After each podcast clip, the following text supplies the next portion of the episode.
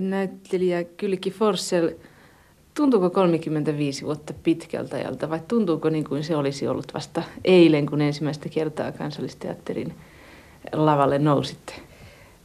Voihan sen sanoa, että se tuntuu pitkältä, mutta se tuntuu toisaalta lyhyeltäkin. Kun katsoo taaksepäin, niin tietysti näkee vuosien saaton, mutta, mutta tuota, aika on mennyt hirveän nopeasti. No jos nyt lähdetään ihan sieltä alusta, niin miten se ura sitten lähti oikein liikkeelle? se lähti niin oikeastaan kouluajalta jo, jolloin minä lausuin runoja ja voitin kilpailuja. Ja sitten viimeisillä luokilla niin, niin, niin minä kävin Suomen filmiteollisuuden filmikoulua, salakoululta tietysti. Ja sitten minä kirjoitin ylioppilaskirjoituksen ja sitä epäilin omia lahjojani ja menin yliopistoon opiskelemaan, mutta siellä oli puhetaidon opettajana ruotsalaisella puolella silloinen ruotsalaisen teatterin johtaja, legendaarinen Nicken Rönngren, joka kai sitten huomasi lahjani ja sanoi, että mä nyt jättäisin nuo yliopisto-opiskelut sikseen ja, ja pyrkisin ruotsalaisen teatterin teatterikouluun. Ja niin minä sitten tein ja, ja, ja pääsin teatterikouluun ja, ja pärjäsin siellä ja sitten vuonna 1948 niin Eino Kalima kutsui minut kansallisteatterin näyttelijäksi. Näin se alkoi. No miltä tuntui silloin ensimmäisen kerran tulla kansallisteatteriin näyttämällä? Olihan se tietysti aika jännittävää. Minä muistan, että lapsena minä olin nähnyt prinsessa Ruususen kansallisteatterissa ja minun oli tehnyt aivan suunnattoman suuren vaikutuksen Gloria Leppänen, joka näytteli Tuonetarta. Ja, ja tietysti myöskin Henni Valjus, joka näytteli Sam Kokkipoikaa. Nämä olivat ensimmäiset muistoni tästä talosta. Olinhan minä toki sitten sen jälkeen nähnyt täällä esityksiä, mutta tämä tuntui niin suurelta ja vähän pelottavalta tämä talo, että kun minut sitten tänne kutsuttiin, niin totta kai minä olin suunnattoman onnellinen. No 35 vuoteen on mahtunut yhtä ja toista. Mm-hmm. Mitä, mitä varsinaisia kohokohtia siitä on jäänyt mieleen? Niitä kohokohtia on tietysti itse aika vaikea määritellä, että mikä, mikä on ollut semmoinen kohokohta. Joten kuten evästä sitten vuosien jälkeen tietääkin, ei sitä aina ehkä sillä hetkellä tiedä, että tämä on nyt minun kohokohtani. Mutta minun kohokohdista, kun tässä nyt lähinnä on kysymys, niinkö? No ilman muuta. No niin. Ehkä se oli ensimmäinen mm, sisääntulo roolini, joka oli jonkinlainen kohokohta, mm, koska mä muistan, että Serp-pakinoitsija Helsingin Sanomissa, joka, jota luettiin tavattomasti, niin hän, hän kirjoitti, että mistä tämä tyttö on yksi, kaksi putkahtanut esiin. Ja, ja minä näyttelin silloin Jean-Paul Sartrin näytelmässä Likaiset kädet Jessikan roolin ja tuota, vastanäyttelijänä minulla oli Aku Korhonen ja Rauli Tuomi. Ja tämä näytelmä sai erittäin hienon vastaanoton, mutta – sitten eduskunta oli sitä katsomassa. Ja sen jälkeen tuli kielto, että sitä näytelmää ei saanut enää esittää. Ja syy oli se, että Aku Korhosella oli niin Stalinia muistuttava maski. Että tällaiset ajat silloin oli. Ja näytelmä lopetettiin sitten? Näytelmä lopetettiin siihen. no entäs sitten myöhemmin? rooleja on ollut hyvin monenlaisia laidasta laitaan. Niinhän niitä on ollut. Mm, seuraava semmoinen muistettava rooli, jonka tein, oli kun, kun Teo Puro eh, vietti 50-vuotistaiteilijajuhlaansa Maxwell Andersonin näytelmässä päivä tuhannesta. Hän esitti siinä Henri kahdeksatta ja minä hänen toista vaimoaan onnetonta Anne Boleynia se oli semmoinen näytelmä, jonka hyvin mielelläni muistan vielä ja joka tietysti oli hyvin poikkeava siinä, että, että siinä oli maineikas Teuvo Puro pääosassa. Sitten onhan niitä ollut monta monta muutakin, mutta ehkä tulikoe, Astor Millerin tulikoe oli ehkä semmoinen hyvin ratkaiseva rooli minun urallani. Koska minä sain silloin Edvin Laineen ohjaajakseni ja mm, hän ehkä avasi minussa vähän jonkinlaisia sulkuja niin, että Mä pääsin vapautumaan kainoudestani ja kaiken näköisistä, mitä nuorella ihmisellä nyt estoina voi olla. No oletteko koskaan katunut tätä valintaa tai onko välillä tullut halu päästä pois täältä nimenomaan näyttelijän ammatista tai kansallisteatterista? En minä koskaan ole katunut tätä. Kyllä mä luulen, että se oli tarkoitus, että minusta tulisi näyttelijä. Tietysti on periodeja ihmisen elämässä aina, jolloin epäilee itseään ja, ja ehkä ajatteleekin, että näyttelijän mm, työ on nyt ihan turha, että kuka sitä nyt tarvitsee. Mutta ehkä se nyt ei sitten niin turha ole ollut, koska palautetta on ollut aika lailla ja kyllä minä olen ollut siinä mielessä onnellinen ihminen, että minä olen saanut tehdä sitä, mitä minä haluan ja mihin minulle on annettu lahjat. No millaisia kokemuksia teillä on yleisöstä? Onko jotain aivan erityisiä muistoja yleisön reaktioista? On, yleisö on erittäin elävä elementti, sitä varmasti yleisö itse ollenkaan tiedä. Että jos se puuttuu, niin, niin, niin, niin on aika kolkkoa, koska näyttelijähän näyttelee yleisölle. Sehän on ihan selvä. Ja yleisö vaihtelee kovasti, sen kokoonpano voi olla tavattoman erilainen eri iltoina ja, ja siitä muodostuu myöskin semmoinen vuoro, vuoropuhelu näyttelijän ja yleisön kanssa, joka on aivan erilainen.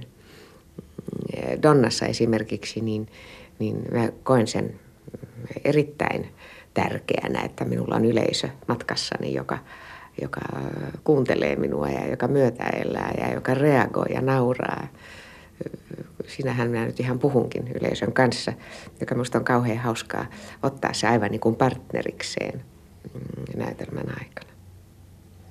No, oletteko saanut jotain aivan erityisiä suosionosoituksia? Varmasti tulee kaikenlaista ihailijapostia ja muuta. Sehän kuuluu tähän ammattiin tietysti, mutta mm, yksi sellainen suosionosoitus, joka, joka tuota, minusta on aina aika järkyttävää. On, ja sen mä oon kokenut Meri Taironina tässä pitkässä päivämatkassa yöhön. Joskus on tapahtunut, että väli, juuri kun väliaika alkaa, siis niin kun esirippu laskeutuu, kun niin, niinhän sanotaan, vaikka se tulee sivuilta, niin ei tule aplodeja ollenkaan, vaan sali on ihan hiljainen. Ja se on aika jännittävä reaktio. Ihmiset ovat ehkä kuunnelleet niin tarkkaan, että, että he haluavat palkita sen hiljaisuudella. Kylki Forsell, teitä on pidetty aina sellaisena hieman aristokraattisena näytelmänä, ihan siitä huolimatta, että tietenkin teillä on hyvin monenlaisia rooleja ollut. Mutta varsinkin tämä Donna, joka tällä hetkellä johtaa tilastoon kansallisteatterissa. Se on mennyt nyt jo yli 270 kertaa ja pidemmälle on tainnut kivuta vain tukkijoilla. Mutta suosiosta ei tule loppua. Ja olen kuullut monien sanovan, että he olivat aivan hämmästyneet, että onko se, se kikattava tyttö siinä, onko se todella Kyllikki Forssell? Mitä tämä Donnan rooli on teille merkinnyt? No ilman muuta se on merkinnyt hirveän paljon ja sitä on kauhean hauska näytellä. Mä rakastan sitä roolia yli kaiken. Ja ja, ja tuota, mm, olen minä ehkä saanut jonkinlaisen toisenlaisen kontaktin yleisöön sen myötä. Mutta jos ihmiset siis sanoo, että se on, se on uusi puoli minua, niin minusta minulla on aina ollut tämmöisiä puolia, että ei, ei, ei minun nähdäkseni siinä, siinä mitään uutta minua ole siinä mielessä, mutta toiset ehkä vaan eivät ole nähneet näitä puolia.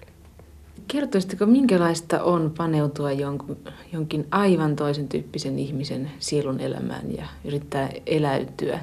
Tietysti jokaisessa ihmisessä, niin kuin sanoitte äsken, on kaikenlaisia puolia, mutta, mutta jos nyt ajatellaan esimerkiksi juuri tällaista hepsan keikkaa tai huumeisiin sortunutta heikkoa naista tai kuitenkin sellaisia, ehkä sellaisia luonnetyyppejä, jotka ovat omasta aika kaukana.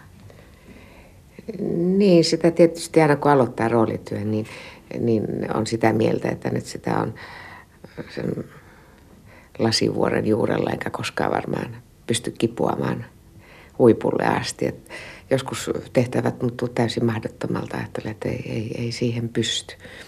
Mutta siihen täytyy lähteä niin kuin pikkuhiljaa ja askel askeleelta ja, mm, ja ruveta niin kuin rakentamaan ja tutkimaan ja, ja miettimään ja, ja tehdä kaiken näköistä valmistelevaa ja tutkivaa työtä sen roolin tiimoilta ja sitten vähitellen ruveta löytämään hänelle ominaisuuksia ja ulkonäköä ja tapoja ajatella ja tapoja liik- tapaa liikkua ja kaikki mitä ihmiseen kuuluu.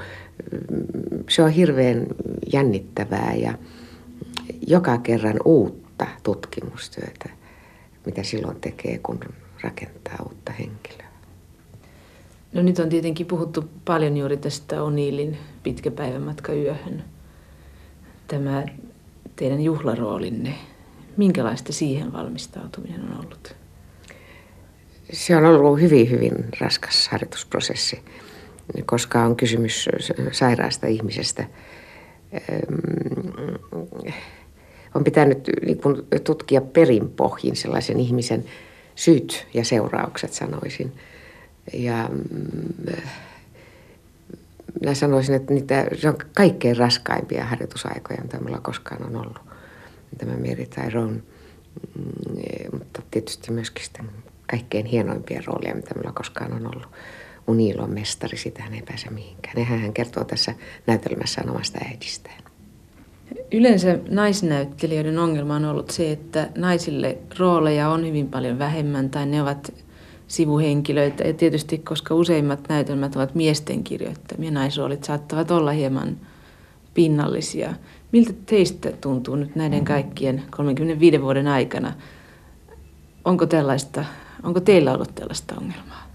Ei, minulla absoluuttisesti ei ole ollut roolipulaa. Mä olen saanut aina tehdä työtä niin paljon kuin jaksaa ja joskus vähän enemmänkin. Minusta ehkä vähän liiotellaan, kun puhutaan naisten työttömyydestä. Teatterin kokoonpano henkilökunnan kannalta on kaksi kolmasosaa miehiä ja yksi kolmasosa naisia. Mutta tietenkin niin suuria naisrooleja ei ole niin paljon, mutta ei ole niin kovin paljon suuria miesroolejakaan. Ei yksi sesonkin voi mahduttaa niin mahdottoman määrän suuria rooleja. Te olette siitä erikoinen naisnäyttelijä, että olette näytellyt myös miehen roolia mm-hmm. Kustaa kolmatta. Miten, minkälaista se oli ja miten siihen suhtaudutte? No, minusta se oli kauhean jännittävää tietysti, kun silloinen ruotsalaisen teatterin johtaja Karl Lööman minulle sitä ehdotti, niin mä ensin luulin, että hän laski leikkiä.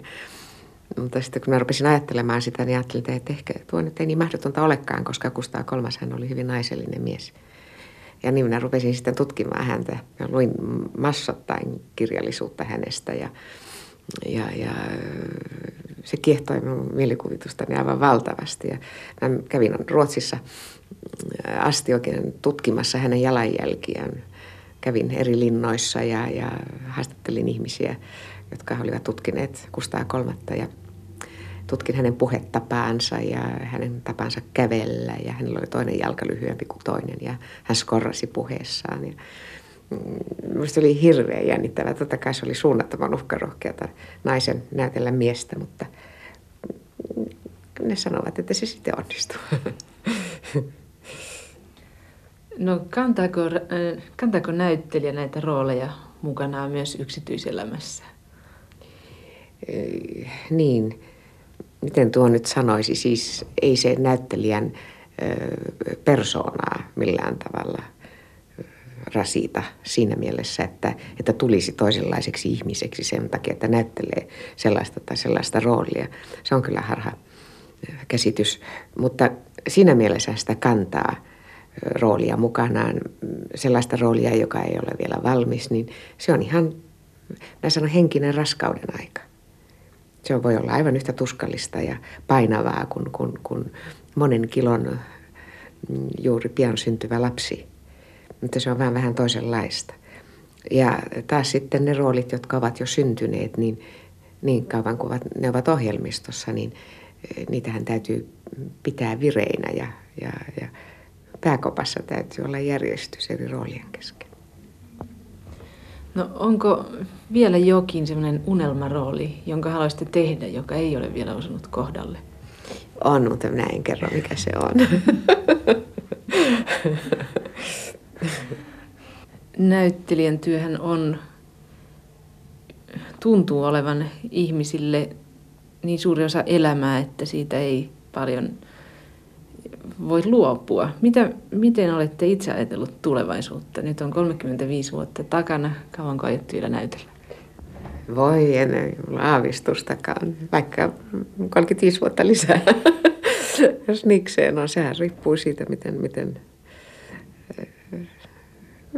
mitä os, osalleni sitten osuu. Ei semmoisesta voi sanoa mitään.